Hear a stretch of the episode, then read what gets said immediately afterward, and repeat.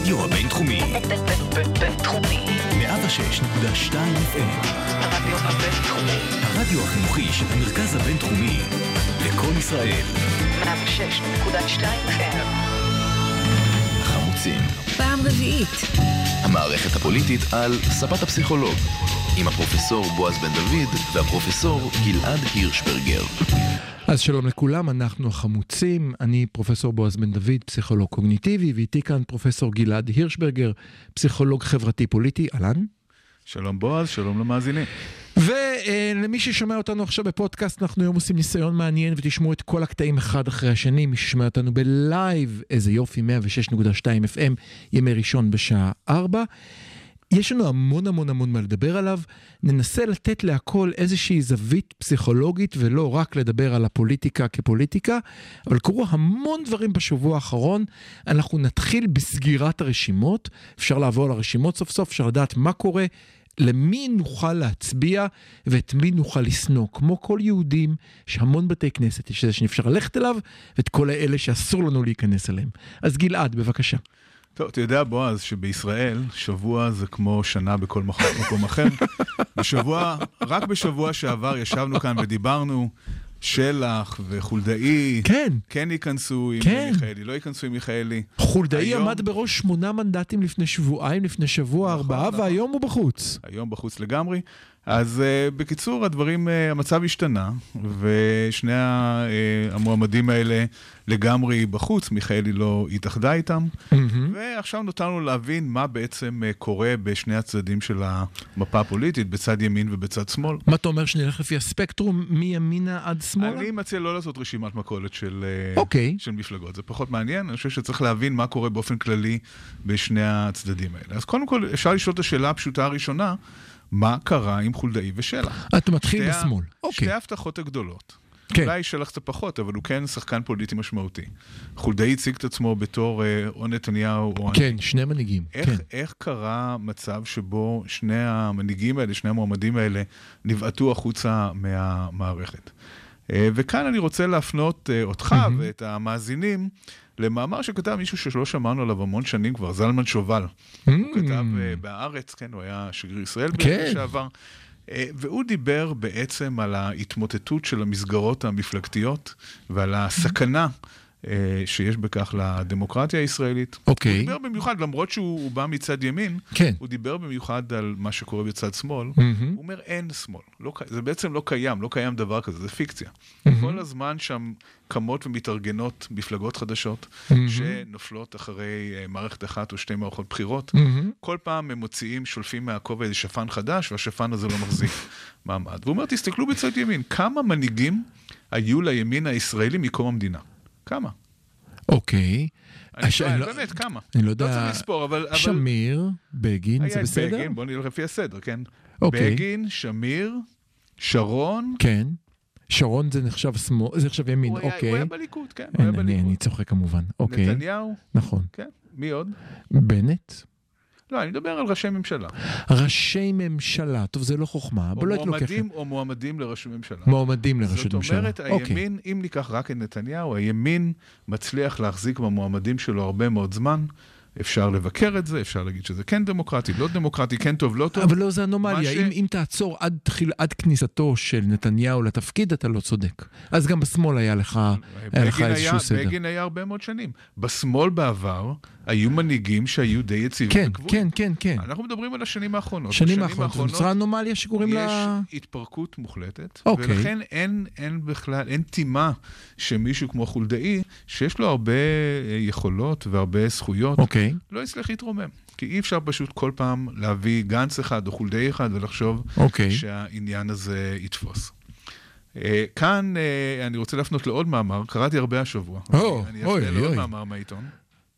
אה, שמואל רוזנר ממעריב כותב אתה משהו קורא ש... כל הזמן, אה? אוקיי, אין נו. ברירה, אתה יודע, אני יודע שאני אהיה ברדיו ביום ראשון. אז אתה עושה שיעורי בית. כן. אוקיי. אה, שמואל רוזנר במעריב כתב משהו שממש מצא חן בעיניי בגלל שהוא התייחס לפסיכולוגיה.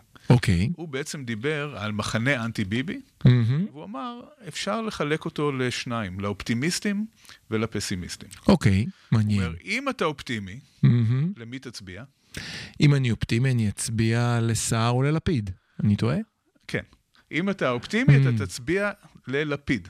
למה תצביע ללפיד? בגלל שזה אומר שאתה מצליח איכשהו לדמיין מצב שבו לפיד יהיה ראש המחנה הזה, הבנתי. יסחוף אחריו את השאר, ותהיה מין אה, ממשלת אה, מרכז אה, ימין אוקיי. מתונה יחסית. כן, אוקיי. זה, זה אומר שאתה יחסית אופטימי. אוקיי. אם אתה פסימי, אם אתה שמאלני אבל פסימי, מהמם. אתה מצביע שר. אתה אומר, אין מה לעשות. הוא היחידי שבאמת יכול uh, להוות אתגר לביבי, הוא היחידי שיכול באמת לקחת, מהמם. אין ברירה, נצביע לשר. ואתה מחזק את הוא- כל יושבי ראש מועצות יש"ע בעברם, כן. כן, אז כאן, בסדר, נכון, כאן צריך, אבל צריך לומר משהו על מהמם. uh, שר, שהוא מצליח לתעתע בזה שהוא באמת מציג את עצמו כמועמד שהוא רלוונטי לאנשים שהוא לא אמור להיות רלוונטי להם. הקמפיין האחרון שלו על אוטובוסים, 4,000 שקל לקשישים. כן. אף מילה על משהו אחר. נכון, נכון. כן, כן. הוא מצליח אה, Mhm. להסתיר את הימניות שלו, וזאת אגב נוסחה שמנצחת לא רק בישראל, גם באירופה. מהמם. אנחנו רואים איך מפלגות ימין קיצוני אה, לובשות אה, חליפות. אנחנו תכף נגיע לזה. תכף נגיע לזה. ואז, גם-. אנשים נורמליים יכולים להצביע להם. אוקיי. אה, וכאן יש עוד נקודה, שהיא, אה, אז יש את העניין של האופטימי פסימי, שזה מעניין מבחינה פסיכולוגית, זאת אומרת, איך המצב הרגשי יכול להשפיע על ההצבעה. אה, ויש עוד דבר, וזה העניין של אמון הציבור. אם מסתכלים על כל אלה שרוצים לא ביבי, האוכלוסייה הזאת כבר נכוותה פעם. נכון? זאת אומרת, בבחירות האחרונות הצביעו למועמדים שהם בפירוש לא ביבי. לא, חייבים, חייבים רגע לעצור שנייה אחת. בבחירות האחרונות, כל מפלגה שהצבעת אליה, אין קול שיכולת להצביע לו, שבסוף לא מצא את עצמו לצד ביבי. נכון. כלומר, זאת אם אומרת- הצבעת עבודה מרץ גשר, קיבלת בהפוך. הצבעת על רשימה המאוחדת, קיבלת את עבאס מנסור. הצבעת לכחול לבן, קיבלת את... אה, גנץ. עזוב את גנץ, קיבלת את הנזל וגרטל. נכון, נכון. אין מפלגה שהצבעת לה שבסוף מישהו ממנה לא נלקח אל ביבי. כן. נכון. זאת אומרת שהציבור של אנטי ביבי נחווה קשות בבחירות האחרונות, ואז באמת, אם מסתכלים על אל, איזה אופציות יש לו היום, האופציות הבטוחות היחידות הן שלוש מפלגות בלבד. וזה לפיד, מרץ וליברמן. כי אלה שלושה, שלוש מפלגות או שלושה מנהיגים שבשום פנים ואופן אנחנו יודעים לא ילכו עם אה, ביבי, הם כבר הוכיחו את עצמם מהבחינה הזאת. יכול להיות שגם מרב מיכאלי צריכה להיכנס זהו, כאן, רציתי לשאול אבל אותך, אנחנו? לא יודעים. אנחנו, היא עוד לא... כן. עוד, היא עוד לא הוכיחה את זה, אם כי היא לא, היא לא הצטרפה עם פורשי עבודה יח, אחרים. יחד עם זאת אתה אומר, יש לנו בתוך מפלגת העבודה היתרון והחיסרון. נכון, יש לא, עוד גורמים במפלגת העבודה. אפשר להיכנס לזה רגע. אה, אם כבר הגענו לזה, אז מיכאלי, אני, אני רגע רוצה להגיד מילה אחת. מיכאלי ומרץ עשו שני ניסויים מאוד מעניינים בשמאל. אני אתן את דעתי עליהם, אני בטוח שאתה לא מסכים לפי המבט. הניסוי של מיכאלי היה, אני מקימה מפלגה מאפס, עושה פריימריז בזק, מי שייכנס בהם ייכנס בהם, לא נותנת לאף אחד להתארגן בפריימריז האלה, ואני אקבל משהו חדש ואני מתחילה משהו חדש, ויהיה בסדר. נראה איך זה ילך לה, גם נראה איך היא תשלוט בסיעה הזאת יום אחר כך.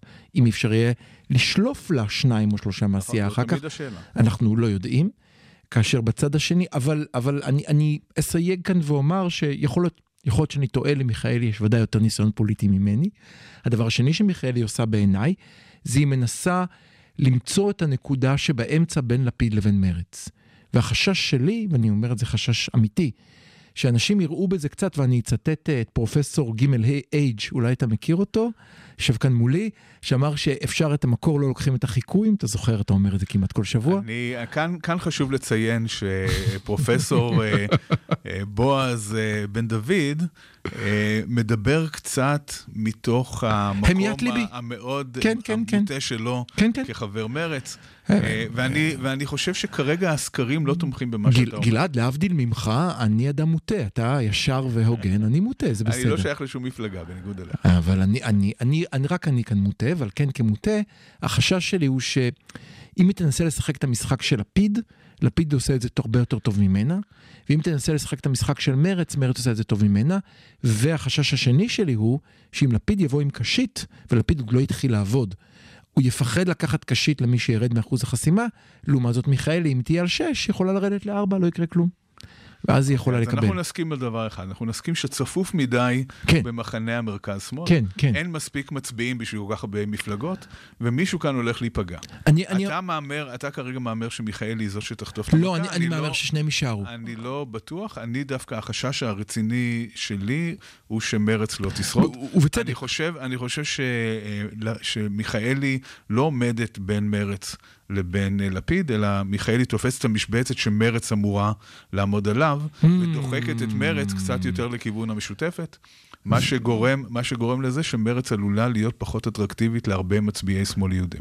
אז אני אוסיף כאן משהו, מרץ יצאה בניסוי נוסף, עם הניסוי של מיכאלי דיברנו עליו, שבינתיים נוחל הצלחה מאוד מאוד מרשימה. הניסוי שמרץ הלכה עליו, שהוא בעיניי ניסוי חשוב אבל יכול להיות מסוכן, הוא לנסות להכניס ערבים פנימה.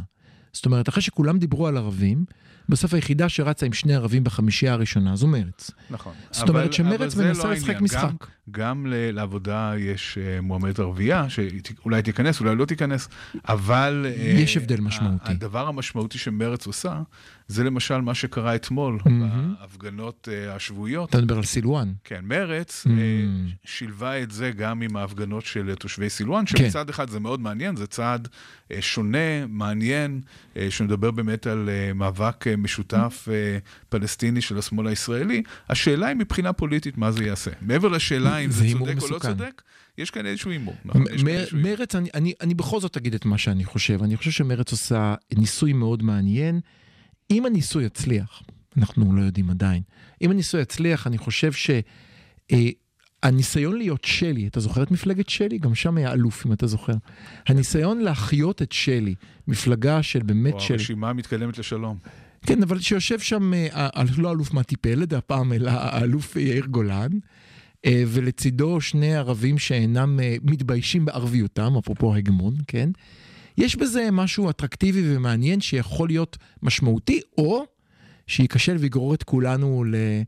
אה, למשהו תראה, אני קטסטרופה. יודע שאתה רוצה לשבת כל היום ולדבר על מרץ, אבל אני מציע שנדבר על עוד דברים קדימה. שחשובים אה, לא פחות. נא, אבל חייבים לעבור לימין. בוא נעבור לימין. רגע, רגע, לא? אני, רוצה, אני אוקיי. רוצה להגיד עוד דבר אחד מאוד מעניין בהמשך ל, לרשימת הדברים שקראתי השבוע. מהמם. קראתי גם רשימה של אה, פרופסור למדעי המדינה, שהוא ישראלי לשעבר, שיושב בקנדה, כן, כן. עודד אה, חקלאי, מהמם. שכתב, הבעיה עם מצביעי שמאל זה שהם לא מצביעים בצורה אסטרטגית. שזה היה קודם כל טענה מעניינת, בגלל שבדרך כלל מה שאומרים על מצביעי שמאל, זה שהם פחות מדי מצביעים למה שהם כן. באמת רוצים, ויותר כן. מדי חושבים על אסטרטגיה. אני חייב להגיד לך שאם היה לי שקל על כל פעם שאמרו הבעיה אם הכנס כאן שמאל, אני הייתי מיליונר, זה נראה כל ספק, מה שעוסקים בו. כל אבל, היום. אבל אוקיי. כאן מדובר בבן אדם שהוא באמת חוקר את הנושא הזה, מהמם. מומחה לסכסוך הישראלי-פלסטיני, מומחה למתנחלים, הוא כן, לא מישהו שסתם אה, כותב בדרך כלל. אוקיי. והוא אמר, מבחינה אסטרטגית,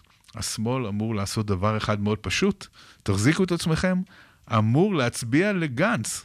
למה לגנץ? אה, בגלל, בגלל שהוא יהיה ראש הממשלה החליפי החל כן, בכל... הוא אומר, אה, בגלל, כן. בגלל שיש המשכיות שלטונית בישראל, אוי, אוי. ובגלל שנתניהו לא יכול בעצם לחזור בו מהסכמות, במיוחד כאלה כן. שמוגנות בחוקי יסוד, הוא יהיה חייב בנובמבר 2021 להעביר את השרביט מהמם. לגנץ. מהמם. אז קודם כל, אה, זה, זה, קודם כל, זה היה מעניין לקרוא, א', אבל זה, זה סוג הוא של לא הראשון. שאומר את זה. נכון, אבל זה באמת אה, wishful thinking.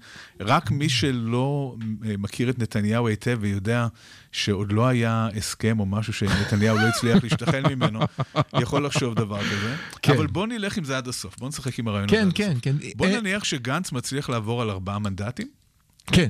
ובנובמבר 2021 קורה הנס הזה, ואומרים לו, טוב, נובמבר 2021, בוא תהיה ראש ממשלה. אני חושב שאתה, אני חושב שקורה משהו חודש, אני חושב שמה שדיבר עליו, ומדברים עליו כל הזמן, הוא לא על נובמבר. מדברים על כך שנובמבר נמצא כשק, כ, כחרב מתהפכת מעל ראשו של נתניהו, ותגרום ותכריח את המערכת לייצר 61 קולות לכאן או לכאן דקה לפני. על זה מדברים. זה לא מה שהוא אמר. אוקיי, זה לא, אה, מה שהוא, אוקיי. זה לא מה שהוא אמר. אוקיי. מה שאתה אומר זה סיפור אחר שאני יכול אה, אה, להבין אותו יותר. הוא דיבר ממש על אה, חילופים עם אה, נתניהו. מהמם. וכמובן שהמחשבה היא, היא קצת אה, מגוחכת, אבל אה, גם המחשבה זה שאדם שעומד בראש מפלגה של ארבעה-חמישה מנדטים יהיה ראש ממשלה, היא לא כל כך סבירה. רגע, אלה, אלה ומחשבה- הניתוחים של. והמחשבה שראש מפלגה של 16 מנדטים, סער יהיה ראש ממשלה, יותר סבירה?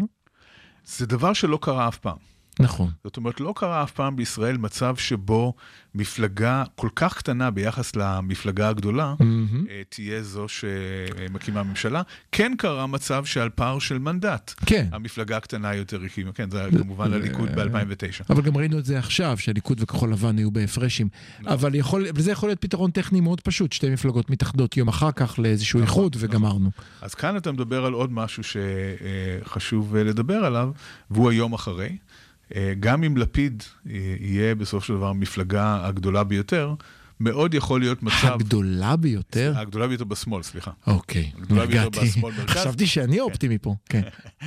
אה, גם אם זה יקרה, יש בהחלט, אה, בהחלט יכול לקרות מצב שבו אה, סער ובנט אה, מתאחדים רק לצורך זה כן. שהם לא ייתנו ללפיד את הבכורה. כן, אבל כאן כן. שמענו דבר אה, מעניין לאחרונה, שדווקא אה, מהצד של אה, ליברמן ואבידן והקבוצה הזאת, כן. הם דווקא תומכים יותר בלפיד. אז יכול להיות איזשהו משחק מעניין של איזה גוש בתוך השמאל יהיה זה שבמידה ובאמת יהיו 61 בצד הזה, יוכל להקים. אז אני אגיד מילה, אני אגיד מילה על ליברמן. אני חושב, אני אגיד שתי מילים על ליברמן. אני חושב שליברמן עושה כאן כמה משחקים נורא נורא מעניינים. אה, בינתיים הוא עומד על חמישה-שישה מנדטים בסקרים. בדרך כלל הוא מסיים, מסיים תמיד על שבע-שמונה. אני מהמר שגם הפעם הוא יודע מה שאחרים לא יודעים, אבל נראה. כן, זה קצת מפתיע שהמצב שלו בסקרים הוא כזה, כן. כי הוא דווקא מנהל קמפיין מאוד אגרסיבי נגד החרדים, וזה הזמן לעשות את זה, כן? כרגע שהציבור כל כך כועס על החרדים, מהמם. אה, זה היה אמור להשתקף גם ב... אה, הוא, ב- הוא בעצם. אומר, אתה, אם אתה אנטי ביבי, אני קול בטוח. אם אתה אנטי חרדים, אני קול בטוח, ואל תדאגו, אני ימני אוכל ערבים, זולל ערבים, אבל אני פרגמטי. אני מוכן שהם יתמכו בחוק הזה או אחר. אבל בנוסף הוא עושה כאן עוד שני דברים מאוד מעניינים. אחד, גם הוא וגם אלי אבידר ייצרו מצב שלא חשבנו עליו אף פעם, והפכו אותו לקיים לפחות תאורטית בעיני המצביעים. הם כל הזמן אומרים, אנחנו רוצים ממשלה מבנט עד מרץ. הם ייצרו סיטואציה עוד שאני פעם אתה ואתה... עם מרץ. הם ייצרו סיטואציה שאני ואתה לא חושבים שהיא אפשרית, אולי, אבל הם ייצרו, ועובדה שבסקר שהריצו לאחרונה, לפתע זה הופיע כממשלה אפשרית. זאת אומרת שהוא מכניס משהו לדיון, אוקיי, כאן, בצורה מאוד מעניינת. אני יודע שאתה רוצה לקחת את זה לכיוון של אה, מרץ לאו מרץ, דווקא. אבל אני, לא, לא, לא, אבל לא, לא. אני, לא, לא. אני אקח את זה לכיוון אחר ברשותך, כן, אה, ואני אתייחס לסקר הזה שדיברת עליו. כן. מה שמסתבר זה שאם מציעים אז- לציבור זהו. שתי אלטרנטיבות. מהמם. אלטרנטיבה אחת זה הממשלה הקלאסית של נתניהו. נתניהו חרדים ימינה, עד גרגמל. לעומת, כן. לעומת אה, ממשלה שהיא מבנט עד מרץ, כמו שתיארת מקודם, מה שרואים זה שיש רוב ברור לממשלה מבנט עד אומרת, 50 רוב ה- אחוז אמרו שהעדיפו את זה, מעל 50 אחוז. 20 אחוז בערך לא- לאופציה, אם 25 אני זוכר אחוז. נכון זה היה 34, 50 ומשהו, אבל לא חשוב, הפער, כן, כן. הפער הוא מאוד גדול. כן. זאת אומרת, יש פער מאוד גדול לטובת ממשלה, ממשלת ימין-שמאל אפשר לקרוא לזה, שהיא אנטי ביבי. איך קוראים לממשלה הזאת? אני ניסיתי לשלוח לך טקסט, אמרתי לך, לדעתי יש כאן משהו ליברלי, ואתה זעמת על ההגדרה. לא, זה לא ליברלי, כי אין למה? שום דבר ליברלי בבנט ואין שום דבר באמת ליברלי בסער. כן, אלה לא, אלה לא כוחות ליברליים. אבל זה בלי יש חרדים? כאן, יש כאן ממשלה שהיא בלי חרדים ובלי ביבי. זה בעיקר מה שאנשים רוצים. ומה זה הדבר הזה שהוא בלי חרדים ובלי ביבי? איך היית מגדיר את זה? זה מישמש, אין כאן, אין שום דבר, אתה לא יכול לקחת את בנט ואת אה, תמר זנדברג ולמצוא נקודות חפיפה רבות ביניהם. חוץ מזה ששניהם נושמים והולכים, כן, אבל, אבל חוץ מזה אין הרבה דמיון ביניהם. זה, פש... זה ממשלה פרגמטית מהבחינה הזאת שהאנשים האלה מוכנים להיות מספיק פרגמטיים כדי לשבת ביחד, העיקר להחליף את הממשלה. וכאן מיכאלי הפתיע בזה שהיא אמרה שהיא לא רואה את עצמה בממשלה כזאת, שזה היה... אני אה, לא הייתי לוקח את זה יותר מדי ברצינות. אני חושב שמיכאלי נמצאת בזירה הפוליטית בדיוק בשביל להיכנס לממשלה כזאת. אין לה שום, אין לה שום אה, קיום מחוץ, ל... במיוחד לממשלה כזאת אם תקום. אני, אני מסכים איתך, אני גם לא יודע אם היא תקום או לא תקום, אבל אני אמרתי, זה לא מעניין אותי. מעניין אותי שנוצר הח- תחושה אצל אנשים שזאת אפשרות, שזה מאוד מוזר. נכון, נכון, וזה באמת אחד הדברים שצריך לעשות מבחינת המחנה הזה, זה לחזק את התחושה הזאת, לא להגיד את זה פעם אחת ולא להשאיר את זה ברחף אה, באיזה סקר. אלא באמת... אה, לפמפם את זה בשביל לעורר תקווה. לפמפם את זה בתור איזושהי אופציה, כן. בוא נדבר על הימין קצת, מה אתה רוצה? מה שאתה רוצה. הימין זה לוקח כמה דקות. למי שנמצא איתנו בפודקאסט, אני ממליץ מאוד מאוד, חפשו את הלהקת הבילויים, אנחנו היום בספיישל הבילויים.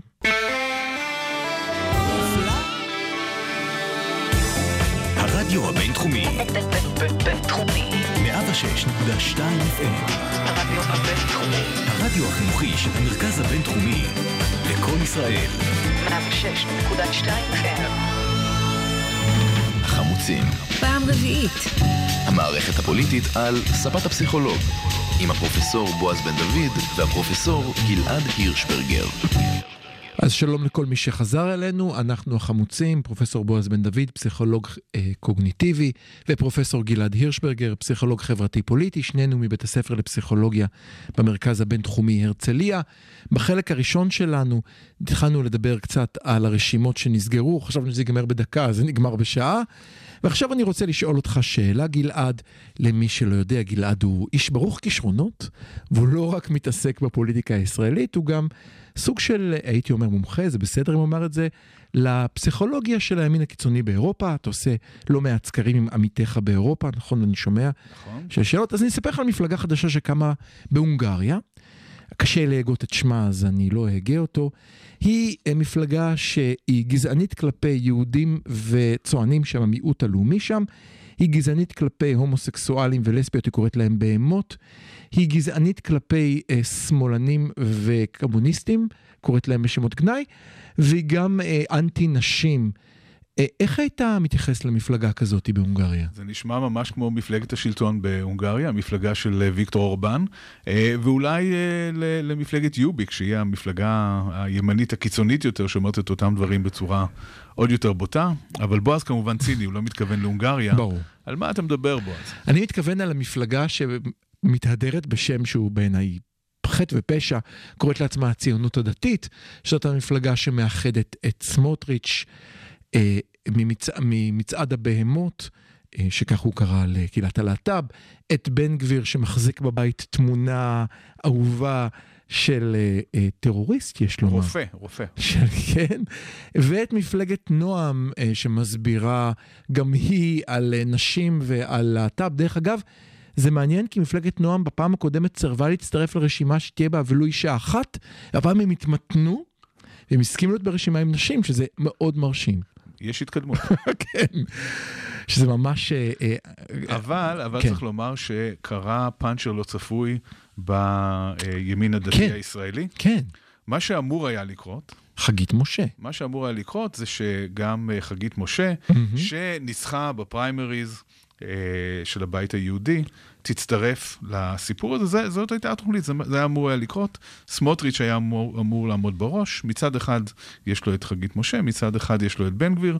אז יוצאת מפלגה דתית קצת קיצונית, אבל לא מאוד קיצונית עם הבית היהודי, או פחות קיצונית עם הבית היהודי שגם אה, נמצא שם. חשוב כאן להגיד, חגית קורה- משה, חשוב להגיד, חגית משה הייתה המועמדת של נתניהו, כאשר כל העיתונים כבר חשפו שבלפור בחשו היטב בבחירות האלה, לחצו, כי היו ברור להם שהם רוצים אותה כמועמדת בשביל שתצטרף לסמוטריץ'. נכון, זאת אומרת, נתניהו ניצח, ומי שהפסיד זה המועמד של אה, בנט, אה, ניר אורבך. שהוא דרך אגב אה, טיפוס מעניין וראוי ולא חדש בפוליטיקה. כן, כן. אבל מסתבר שהבנט היכה שנית, שקרה שם משהו שאף אחד לא ציפה לו. כן. והסיפור הוא כנראה, בהתחלה כל מה ששמענו זה שבעצם חגית משה החליטה שהבית היהודי פורשים מהמרוץ, תמורת הבטחה מבנט שהיא תהיה שרה כלשהי, מתישהו, איכשהו. ודש לפייגלין. כן, אבל uh, כשהסיפור התברר יותר, אז uh, שמענו שהיו שם עוד דברים. מה שבעצם קרה, זה שחגית משה זומנה לשיחה אצל uh, סמוטריץ'. וכשהיא הגיעה לשם, היא התחילה להגיד, אוקיי, מה אני מקבלת, מה אני נותנת, מה... אז הוא אמר לה, תקשיבי טוב, מיידלה. את תשבי- 0.3. כן, את 0.3, ואם תעשי בעיות, אני אמחק אותך, כן, הוא השתמש במילים uh, כאלה, אז היא פשוט קמה והלכה, ואמרה, לא תודה, אני למפלגה הזאת לא מצטרפת, ונוצר מצב שבו uh, פייגל, שבו סמוטריץ' קיבל, כן, זה קשה, קשה... כן. כל השמות האדומים האלה. כן. מה שקרה בסופו של דבר זה שסמוטריץ' עומד בראש מפלגה שהוא לא כל כך התכוון לעמוד בראשה. זאת אומרת, כמה שהוא קיצוני וגזען והומופוב וכולי, החיבור עם בן גביר הוא חיבור לא נוח, בגלל שכולם מבינים שבמידה ונתניהו יוכל להקים ממשלה, מהמם. הסיכוי שהוא ירצה לקחת אותם פנימה הוא סיכוי קטן. הוא ישתמש בהם בתור קלף, הוא ישתמש בהם בשביל לסגור את ה-61, אבל אז הוא יגיד, טוב, מי, מי בעצם בא להצטרף כדי שאני לא אצטרך להקים מפלגה עם הכהניסטים האלה? הוא עשה את זה בעבר. אתה מה זה יש- אופטימי? אני פשוט מסתכל על התנהגות העבר. אוקיי. נתניהו הוא פרגמטיסט, אוקיי. ונתניהו מצד אחד רוצה שהם יעברו ורוצה אותם בפנים כדי לסגור מהמם. את ה-61, כדי להגיד, כן. הנה, יש לי ממשלה אם אני רוצה. אבל אני מעדיף, אה. לא עם אני מעדיף לא עם אלה. אני מעדיף הבנתי. לא להכניס את בן גביר לתוך הממשלה. אז הבנתי. נקבל אותו בתור חבר כנסת, אבל לא בממשלה. ואז הוא ייצר לעצמו כחול לבן חדש, אז- מי שהם אז- לא יהיו, שיפרשו מאיזה מפלגה שלא תהיה, נכון, שיגידו אנחנו מצילים. את המדינה, אנחנו שם במקום סמוטריץ'. נכון. הבנתי בדיוק, אותך. בדיוק, בדיוק. אה. ואז כאן אפשר להגיד שסמוטריץ' קצת ירה על עצמו ברגל. הבנתי, כי עכשיו הוא, כי הוא חלם להיות שוב שר, היה שר מאוד פעיל דרך אגב, היה שר מאוד מאוד מאוד פעיל, הצליח בחודשיים לעשות מה שלא הצליחה מירי רגב לעשות אחריו בתקופה הרבה יותר ארוכה, ועכשיו אתה אומר הוא יהיה בחוץ כי הוא מזוהה עם... אבל אני לא מבין משהו, סליחה, תעזור לי רגע. כן. במה בן גביר יותר קיצוני מסמוטריץ'? או. אז זאת שאלה... זה החליפה? זה פשוט כי... זאת שאלה מאוד טובה. אה, האמת היא שצריך אה, לא זכוכית מגדלת, צריך מיקרוסקופ אלקטרוני בשביל לראות את ההבדלים, אבל עדיין ישנם הבדלים מסוימים בהתנהגות. כן, בן גביר בכל זאת מזוהה מאוד חזק עם אה, כהנא. לסמוטריץ' בכל זאת אין תמונה של רוצח מתועב על הקיר, למרות שאולי גם הוא בסתר ליבו, אולי לא כל כך בסתר אבל, ליבו. אבל זה רק. הבחוץ, זה רק הבחוץ. שוב, כמו שאמרתי, צריך מיקרוסקופ אלקטרוני. אז אחד, אבל אחד, אחד אמר, אחד דיבר על מצעד הבהמות, ושני אמר שמי שמניף את נגד הגאווה, צריך להדיח אותו מ... כן, אבל צריך, צריך לזכור גם את ההתנהגות של בן גביר. בן גביר הוא בן אדם שהסתובב בשוק של חברון והעיף כן, כן, כן, דוכנים כן, של כן. ערבים. כן. יש, יש בכל זאת משהו קצת חליפה. יותר אלים, החליפה. בעצם אתה אומר זה החליפה. אבל מי שלובש את החליפה זה דווקא בן גביר. הבנת מה אני מתכוון. יש משהו שהוא הוא כאילו... אני מנסה להבין ממך. למה הציבוריות אתה- הישראלית מקבלת את סמוטריץ'? מנקודת, מנקודת, אני לא, לא בטוח שהוא מקבל כל כך את סמוטריץ', אני חושב שסמוטריץ' אה, מפחיד גם אה, חלקים רבים בימין הישראלי. ש- אה, בעצם מפלגת ימינה, כשסמוטריץ' היה חלק ממנה. כל הזמן ניסו להחביא אותו ואת המזוקנים המפחידים יותר. אוקיי. אה, אז גם בימין הישראלי לא כולם מתלהבים כל כך מה, מהשילוב הזה. גם שמענו קולות בעבר נגד השילוב של אה, בן גביר ו, וגם נגד אה, סמוטריץ'. מהמם. צריך לזכור שבכל זאת חלק גדול מאוד ממצביעי הימין הדתי הם אה, מפד"לניקים כאלה. כן, זאת אומרת, הם באמת, אנשים... זה נגמר, נכון? אין, אין יותר מפד"ל כמו שהייתה פעם, אבל כן יש בקרב המצביעים אנשים שהם מפד"לניקים קלאסיים, כן? שהם הבנתי. זבולון המר כאלה, הם לא אנשים שרוצים להצביע ל, לכל מיני. ימ- ימין מטורף ומשיחי. ואז מה שנשאר להם בעצם, עכשיו אולי נעבור צעד אחד, אה, אני לא אומר, לא מאמין שאני אומר שמאלה, אבל נעבור לבנט וימינה? ממש שמאלה. כן. ימינה? כן, אז uh, ימינה, כמו שאמרנו uh, בשבועות האחרונים, נמצאת בין הפטיש לסדן. אז בנט כן עשה כאן תרגיל יפה עם uh, חגית משה. הוא עושה זה- עוד כמה תרגילים, הוא גם הצליח אה, לקבל את השולמנים, שאלוהים יודע למה הוא עשה את זה. אני לא בטוח שזה תרגיל כל כך יפה, דיברנו על זה שבוע שעבר. כן, כן. אה, אני, אני לא יודע מה הוא הולך... הוא גם קיבל. ראש עיר אחת. כן, זאת אומרת, הוא עשה כל מיני דברים. כן, אה, הוא, הוא נמצא במקום אה, בעייתי למדי. מהמם. חונים אצלו כנראה עדיין כמה אנשי מרכז או, או מרכז-שמאל שלא בטוחים מה הם רוצים לעשות. אתה מדבר על מצביעים. מצביעים, כן. אוקיי. אה, אנחנו גם יודעים שהציבור ש...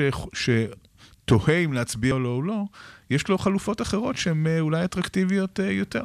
יש את סער, מהמם. כן, שהמפלגה של סער נראית במצב קצת יותר טוב מה, אה, מה- מהמפלגה של אה, בנט, ולא ברור למה צריך להצביע לבנט ולא לסער, וכמובן שאם אין התנגדות עזה לליכוד, אז אפשר להצביע ישר גם לליכוד. ישר לליכוד. אין סיבה לעבור במתווכים. אחד ההבדלים בין סער לבנט זה שסער מכריז שהוא לא יישב עם הליכוד, נכון. ובנט בעצם אה, מהלך בין. הטיפות. מהלך בין הטיפות, בדיוק. אוקיי, אתה רוצה שנדבר על הליכוד? שתי מילים? מה אתה רוצה להגיד על הליכוד? אני רוצה להגיד רק, רק שני דברים על הליכוד. אני חושב שבנימין נתניהו, ראש ממשלת ישראל, עוד לא שתה את הקפה של הבוקר. אה, זה ברור. הוא עוד לא התחיל את הקמפיין שלו, וכל מי שממהר פה לתפור או לסרוג אה, כיפות או חליפות, צריך לחכות נכון. שנתניהו יתעורר. אין ספק שאתה צודק. זה לא שהוא ישן, זה שהוא פשוט מחכה. הוא כן, יודע כן. שכרגע הוא יכול לחכות, הוא יכול לתת לכולם להתרוצץ ולעשות כל מיני דברים. הוא כן עשה צעד אחד מעניין השבוע. אה, תפתיע שריין. שריין את...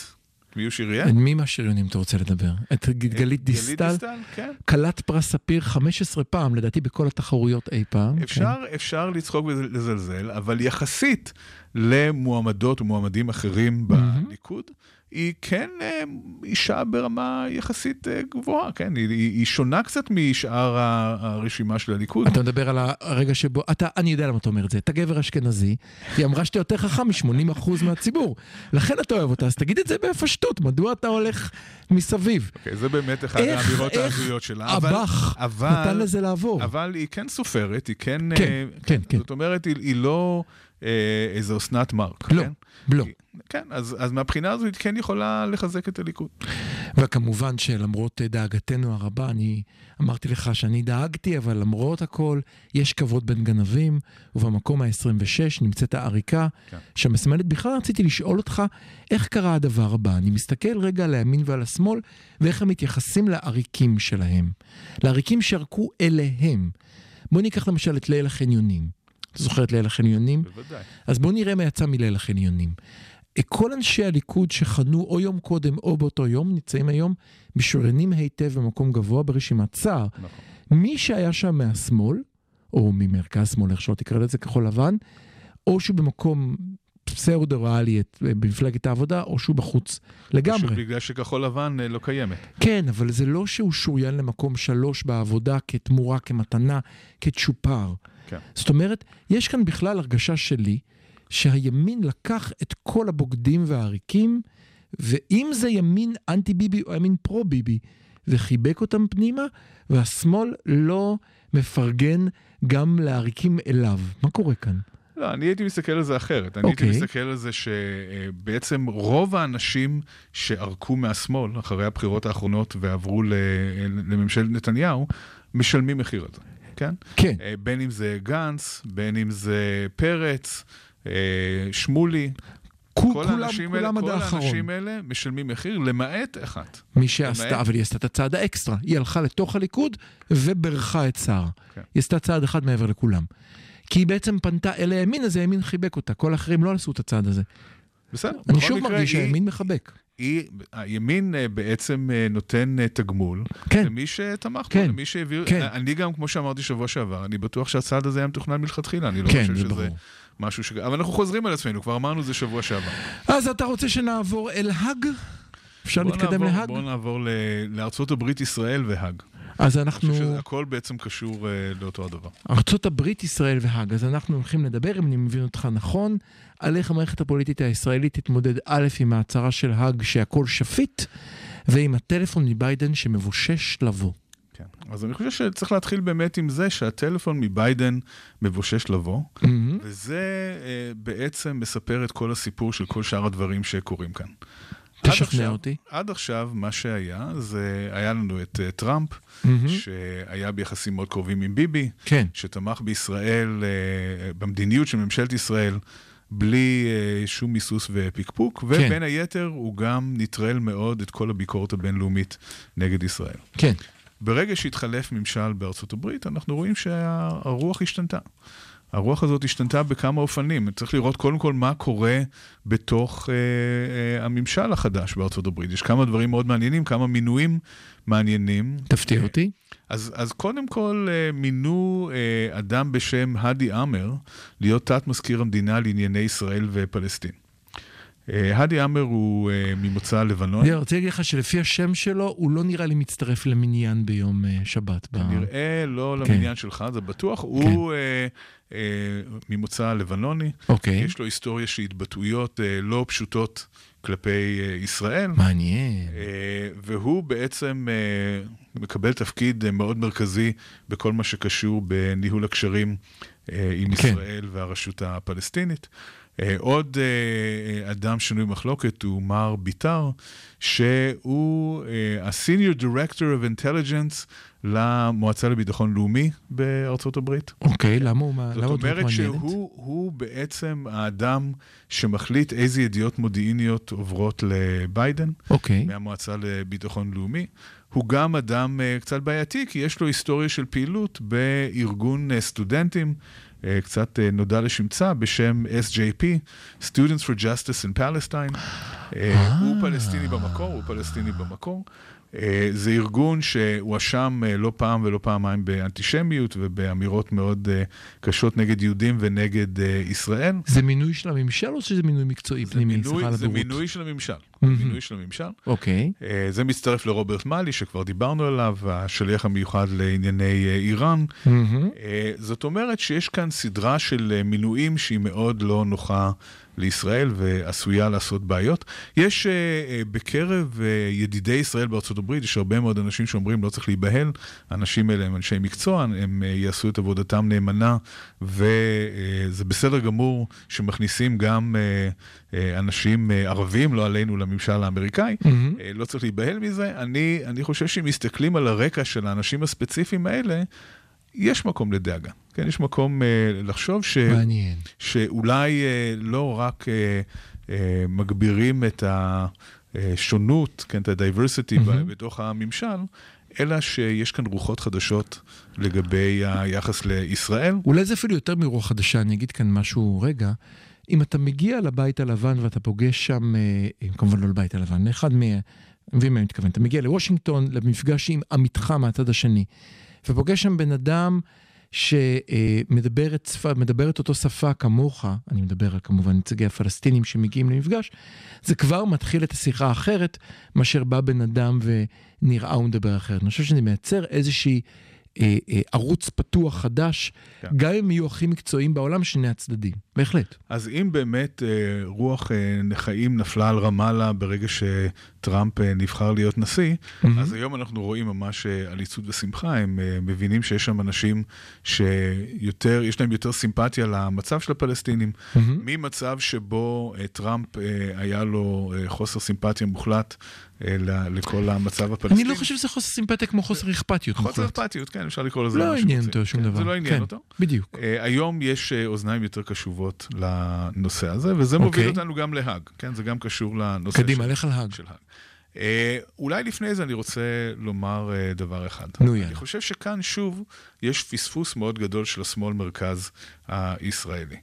זאת אומרת, מה שדי ברור שקרה, מהמם. זה שנתניהו שם את כל הז'טונים על... על אה, טראמפ. על טראמפ. מההתחלה. על מועמד, על מועמד אחד. מאוד מההתחלה. מאוד מאוד מאוד בעייתי. מהמם. היה ברור מהרגע הראשון, רבים אמרו את זה, היה ברור מהרגע הראשון שכאשר התחלף ממשל בארצות הברית, וזה רק היה עניין של זמן עד שזה יקרה, גם אם טראמפ היה, תבוא, גם כן. אם טראמפ היה זוכה בכהונה שנייה, מתישהו הדמוקרטים היו חוזרים לשלטון. מהמם. זה לא סתם שהדמוקרטים חזרו לשלטון. חזרו דמוקרטים שהם ממש אה, המשך של אה, ממשל אובמה. הם, אה, אנשים רבים בממשל החדש אובמה. שזוכרים לביבי מה הוא עשה על אובמה ומה הוא עשה בשלהי הקדנציה של יש שם אובמה. לא רק התנגדות מהמם. למדיניות הישראלית, יש שם ממש טינה כן, כלפי אה, נתניהו. כלפי בן אדם אחד, צריך כלפי- לומר. נכון, כלפי בן אדם אחד, וישראל מהמם. משלמת וצפויה לשלם מחיר מאוד יקר על ההימור המאוד מאוד לא מוצלח הזה. מהמם. זה נראה לי כמו נושא לקמפיין. זה נראה לי כמו משהו שאפשר למכור לציבור הישראלי. במקום שיגידו, תראו את השמאלנים האלה בוושינגטון, מה ש... שזה מה שהימין הולך לעשות, מהמם. אפשר להגיד, תראו איזה הימור גרוע קיבלנו. תראו איך שינינו מדיניות ארוכת שנים של ישראל, כי ישראל במשך שנים, המדיניות שלה הייתה, אנחנו תומכים בכל ממשל אמריקאי שהוא, ולא לוקחים צדדים. למה אתה חושב זה קורה? חוץ מההתקף, חוץ מהתגובה האוטומטית שלך של השמאל לא יודע לעבוד. אני חושב שיש איזו סיבה. כן, לא, קודם כל התגובה האוטומטית הזאת היא תגובה נכונה. השמאל, השמאל ישן, השמאל לא, לא אני שם חושב לב שיש סיבה להזדמנויות. נוספת. אני חושב שיש סיבה נוספת. אתה מנסה לתרץ את זה, כן. אני לא מנסה לתרץ, אני חושב ש... בוא נשמע עד הסיבה. אני חושב שלפיד, אוקיי, יש, יש לא רק את לפיד, אבל לפיד הוא נתפס כמי שמנהיג את הקבוצה הזאת, תקן אותי אם אני טועה, הוא ראש המפלגה הגדולה ביותר בתוך הגוש, והוא מפחד אה, מאנשים, מהעובדה ש-60-70 אחוז מהישראלים אוהבים את טראמפ, משהו כזה? אני טועה? כן, אבל היום טראמפ כבר לא רלוונטי. אני לא חושב שיש מה לפחד מזה שאוהבים או לא אוהבים את טראמפ. כמו לבוא ולומר, זה לא שהיינו צריכים לדחות את טראמפ, אף אחד לא אמר שצריך לדחות את טראמפ. אבל לחבק אותו בצורה כזאת, ובעצם לקחת צד בתוך הפוליטיקה הפנימית האמריקאית, ונתניהו כל הזמן עשה את זה. זאת אומרת, גם, ב-. גם בבחירות של 2012, נתניהו התערב כן, נגד כן, אובמה. כן, כן, ניסיתי לרמוז את זה קודם. מאוד, בצורה מאוד אה, בוטה. כל ההתנהגויות האלה הן התנהגויות, זה היה אה, אה, התנהגויות שהן לא מקובלות, שיש להן מחיר היום. היום אנחנו משלמים את המחיר על, על חוסר הזהירות הזו. ואני חייב לחתוך אותך, אני חייב להגיע להאג. קרה כאן משהו ביום שישי בערב, שזה כבר מעיד שהם אנטישמים, להם לא חיכו למוצאי שבת, באמת לא יפה.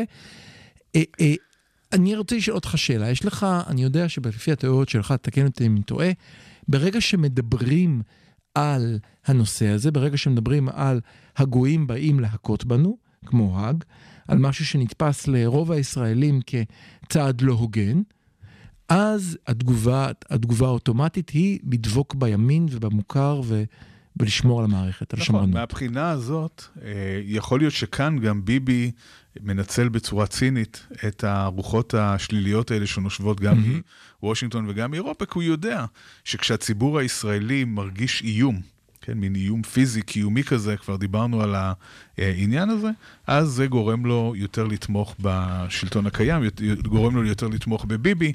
אה, מיד אה, אנחנו יודעים שכבר עכשיו אפשר לנחש שהקמפיין שלו יהיה מי אתם רוצים מי אתם רוצים שיתמודד עם?" מול כל האנטישמים האלה שקמים אפשר עלינו לעשות לכלותנו. הפוך? אה, אני חייב לשאול אותך שאלה. דקה אחרונה, אפשר לעשות הפוך? זאת אומרת, אם היית עכשיו מייעץ ללפיד או מיכאלי, אפשר לעשות הפוך, אפשר להגיד דווקא מול האג, כדאי שיהיה לכם את השמאל. דווקא מול האג צריך לשים את זה על השולחן, כי אם שוב תשימו שם את נתניהו, שיגיד אנטישמים, לא נתקדם לשום מקום. זה קמפיין הרבה יותר קשה. חלק מהקמפיין הזה צריך להיות כמובן סביב הנקודה שכאשר בישראל יש בית משפט חזק, עצמאי, כן, בלתי תלוי, כן. שיכול לשפוט בעצמו התנהגויות לא ראויות שקורות בשטחים, שקורות במהלך מהמם. מבצעים של צה"ל, בית המשפט הבינלאומי יעזוב אותנו בשקט. זאת אומרת, אנחנו, אמנת רומא, שעל, שעל על בסיסה בנוי כל ה, אה, ה- בעצם הלגיטימציה של האג להתערב במה שקורה כאן, אחד הסעיפים שלה זה שכש, שאם יש במדינה רשות שופטת עצמאית, חזקה, שיכולה לחקור באופן אה, בלתי תלוי את ההאשמות, אז נותנים לה לעשות את זה. אבל תהיה רגע, תהיה רגע שוב פסיכולוג חברתי. האם יש אפשרות במצב של כזה איום, לבוא להגיד לאנשים, הפתרון הוא לא דווקא להגיד השופט בן זונה, אלא לבוא ולשלוח לשם, אני אסביר למה אני מתכוון, היה פעם את הנטייה להגיד לאו"ם, נשלח את השמאלנים, בבית נשאיר את הימנים. האם אפשר לייצר את הסיטואציה הזאת, או שאין ללפיד מה לעשות, אלא להגיב את התגובה המאוד לא מוצלחת בעיניי, שהוא הגיב לזה ביום שישי. תראה, בשלב הזה אה, מאוד קשה לשדר מסר שהוא פשוט וברור, כמו הם שונאים אותנו, צריך להתגונן בפניהם. אוקיי. כן, המסר הזה הוא מסר פשוט, הוא ברור, כולם מבינים אותו, והוא מעורר איזושהי תגובה רפלקסיבית אבל ככה הימין אוטומטית. תמיד מנצח. נכון, נכון. לכן... תמיד יש תשובה פשוטה, השופט בן זונה. לכן צריך להקדים תרופה למכה. לכן הדרך להתמודד עם דבר כזה היא מראש להגיד, בואו אנחנו נחקור את הבעיות שלנו. בואו אנחנו נתמודד עם זה לבד. בואו אנחנו נעשה את זה כדי שזה לא יגיע להאג. אני חושב שזה לא יכול לפתור את וגם, הבעיה. וגם עוד דבר, אם ישראל הייתה משתפת פעולה בצורה שונה עם טראמפ, זה לא אומר לא לשתף איתו פעולה. כן, כן. אבל הייתה עובדת בצורה שונה עם טראמפ. יכול להיות שהיום היה ממשל אמריקאי שהיה יותר... הממשל האמריקאי, אגב, הנוכחי, כן קם ואמר, אנחנו מתנגדים לדרישה לחקור את ישראל. לחלוטין, אמרנו, אבל- דיברנו כבר אבל- על מזכיר אבל המדינה היהודי. אבל זה מהפה לחוץ כנראה, אנחנו לא רואים אותם עומדים על הרגליים האחוריות כמו שטראמפ עמד, ויכול להיות שאם היינו עובדים איתם בצורה אחרת, הדברים גם יכלו להיראות אחרת. אז אה, אם אפילו לגלעד אין פתרונות, מה יגידו אזובי הקיר? ומיד כשנחזור נדבר גם קצת על קורונה.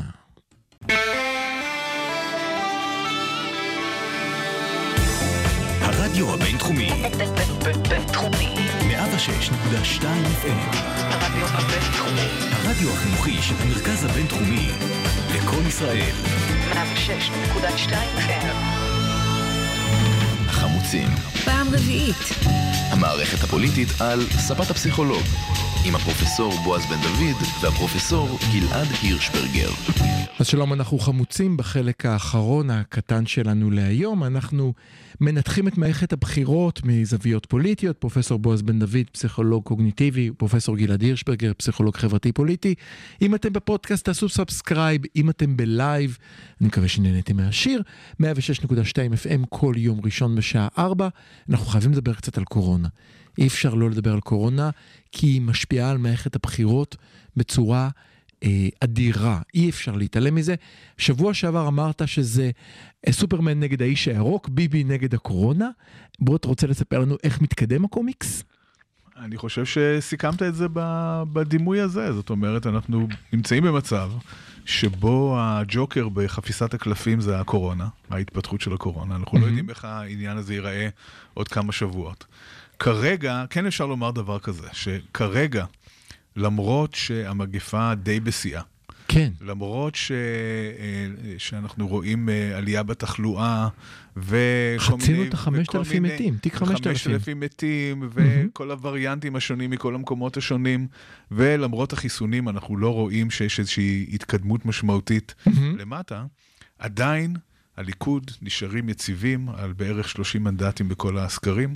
זאת אומרת שגם בנקודה שהיא כביכול הנקודה הגרועה ביותר מבחינתם, הם נמצאים במצב לא רע בכלל. בוא תסביר לי ואז- משהו. לא, לא, שנייה. ואז, רגע, ואז צריך אה, רק לחשוב על כמה התפתחויות אפשריות. אם באמת, תוך אה, כחודש, מהמם. אנחנו נראה הקלה משמעותית, נראה ירידה בתחלואה, נראה שהחיסונים באמת מתחילים להשפיע והמשק אה, ייפתח, אז יש סיכוי מאוד גבוה שביבי והליכוד יוכלו לגזור קופון מאוד רציני על העניין הזה. אז אני רוצה לשאול אותך שאלה. אה, אנחנו ראינו עד עכשיו שנתניהו עושה תרגיל מאוד מעניין. הוא, כל פעם שיש חיסון, הוא מצטלם ליד חיסון. עם המתים מהקורונה, אף מילה, אין שיחת טלפון, אין אפילו את אותה הבעת חמלה שאנחנו רואים עכשיו מהנשיא ביידן, שקשורה ל... תגיד, אתה נורמלי? אתה חושב שהוא להצ- להצטלם בדיוק. עם מתים או עם עם משפחות שכולות? זה מה שחסר לו, כמובן. אבל הוא גם. לא מדבר על חיסונים, זה מה שמעניין אותי. כאילו הוא הוא לא ירד... מדבר על חיסונים, אבל הוא כן, אה, למשל, הפך את המזרק שחיסן אותו כן, אבל עברו שבועיים. מאז. עזוב, שבועיים זה, כן. זה, זה 500 שנה בפוליטיקה. כבר שבוע לא שמעתי את המילה נתניהו וחיסון. מה כן שמעתי? השמאלנים, הם לא מתחסנים. נכון. הם עושים את זה בכוונה בשביל לדפוק את ביבי. אז כאן, שוב, אנחנו אה, כל פעם חוזרים לנקודה הזאת, שבאמת הם, הם מהדהדים כל הזמן, אה, ויש לזה השפעה. יש אה, מין אה, קמפיין כזה שמצליח גם לשנות את התפיסה של אנשים לגבי אה, ההתחסנות. אה, לפיה כביכול השמאל הוא זה שמתנגד לחיסונים ולא מתחסן. הנתונים מראים אחרת, מה לעשות? בדיוק. הנתונים מראים, מראים אחרת לגמרי. השכונות, קודם כל השכונות שבהן מתחסנים באחוזים הגבוהים ביותר הם דווקא שכונות רוויות שהן- הצבעת אה, כן, מרכז-שמאל. הם שכונות של אה, מרכז-שמאל, מהמם. וזה משתקף גם באחוזי התחלואה, כן, באחוזי נכון. המאומתים בכל הבדיקות השונות, שמראים שבאזורים שהם מעוזי אה, מרכז-שמאל, התחלואה היא נמוכה יחסית. אז אתה חושב שהקמפיין הזה נכשל? כי אני רואה אותו מהודהד, אני פותח ערוץ 13, אני לא חושב שהוא 12. נכשל בכלל, אני חושב אני. שאנחנו מכירים את הנתונים, אבל הרבה מאוד אנשים שלא מכירים את הנתונים, ויש גם אה, עיתונאים שמהדהדים אותם אה, כל הזמן את הסיפור הזה. כן. יכולים באמת להתרשם שהשמאל הוא זה שמתנגד לחיסונים. אנחנו גם יודעים שיש כל מיני אה, תנועות כן, וגופים כבר, כן. שפוגעים ב, אה, בשמו הטוב של המחנה הזה בכך שהם מצטרפים להפגנות. למשל, Mhm. אתמול בבלפור הצטרפו מתנגדי חיסונים אתה להפגנה. מפספס, דווקא מה שהיה מעניין אתמול בבלפור זה היה המחאות האלימות של אנשי ההפגנות נגד מתנגדי לא החיסונים. חשוב, אבל עצם זה שהם הופיעו שם, עצם זה שהם היו שם, ומישהו יכול לכרוך בין המפגינים בבלפור מהמם. לבין מתנגדי החיסונים, כן. זה כבר פגיעה. כן? מ- יש כאן כבר משמעותית. פגיעה במוניטין. מאוד משמעותית. מעניין, דרך אגב, שברשימה של אה, אה, חברי הכנסת היחידים, שככל הנראה יהיו חברי כנסת שמתנגדים באופן פעיל לחיסונים, נמצאים אצל ליברמן, אם שמת לב. שניים ברשימה שלו מאוד גבוה, מדברים בצורה מאוד ווקאלית נגד החיסונים, שאלו את ליברמן בנושא, הוא אמר, אני התחסנתי, אבל אצלנו אין משמעת סיעתית. כן, זה באמת אה, משעשע. אבל כל הנושא הזה של הקמפיין נגד חיסונים הוא מאוד אה, מדאיג. סוף סוף אחרי שנה יש אה, איזשהו אור בקצה המנהרה, יש אפשרות שאנחנו נוכל לצאת מזה, ואוכלוסייה די גדולה או שהיא לא מתחסנת, או שהיא ממש מתח...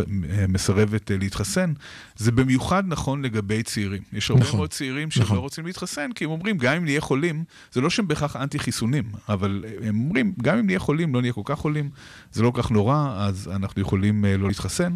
צריך לזכור שהמגפה הזאת מתפשטת גם אצל אנשים שהסיכוי שהם יהיו מאוד חולים הוא קטן.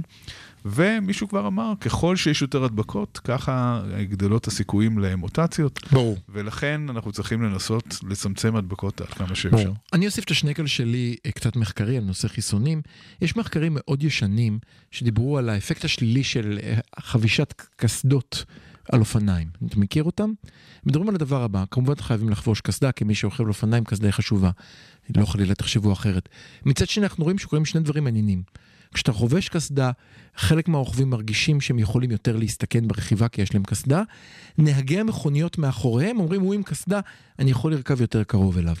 אני חושש שאחד הדברים שאנחנו רואים היום, זה שאנשים שאו חלו בקורונה, שלום גלעד, או התחסנו, היום אני התחסנתי, חיסון שני, שלום בועז, אומרים, אוקיי, מאחר והתחסנתי, אני יכול יותר להסתכן, יותר להתנהג התנהגות מסתכנת, וגם זה מאוד מסוכן עם כל הווריאנטים. אני חושב שזו תופעה מעניינת כן, שמתרחשת אבל היום. כאן קורה משהו שהוא אה, לגמרי אנושי ובלתי נמנע. אני יכול להגיד שבמרכזי הקניות ליד הבית שלי, פתאום יש המוני קשישים שיוצאים עם כיסאות ונפגשים אחד עם לא, השני. אבל זה נפלא, זה אני חייב לדבר כן, בעד, אתה זה- יודע. אז זה קודם כל מאוד יפה, כי האנשים האלה היו בבית, נכון. ופחדו במשך אה, תקופה מאוד ארוכה, ועכשיו שהם מחוסנים מרש- מרשים לעצמם, אז הם נפגשים בחוץ, והם לא נפגשים במקום סגור. והם, אה, כן, אז, אז הם כן אה, יושבים אה, די קרוב אחד לשני ומדברים אחד עם השני, אבל זה בסך הכל דבר חיובי, וכנראה בטוח אם כולם מחוסנים. אז רק שלא תבינו לא נכון, אנחנו קוראים לכולם להיפגש בחוץ באוויר הפתוח בצורה חוקית ובריאה, במיוחד לאנשי הגיל המבוגר. הבדידות בבית היא מסוכנת מאוד וגם לה יש סכנות בריאותיות. נגמר לנו הזמן, אנחנו חמוצים בשבוע הבא, נבוא כי, עם חדשות כי בטח כלום לא יקרה בפוליטיקה בשבוע, נכון? ברור שלא. ברור שלא. תודה רבה, תעשו subscribe, חפשו, תראו מה יהיה שבוע הבא.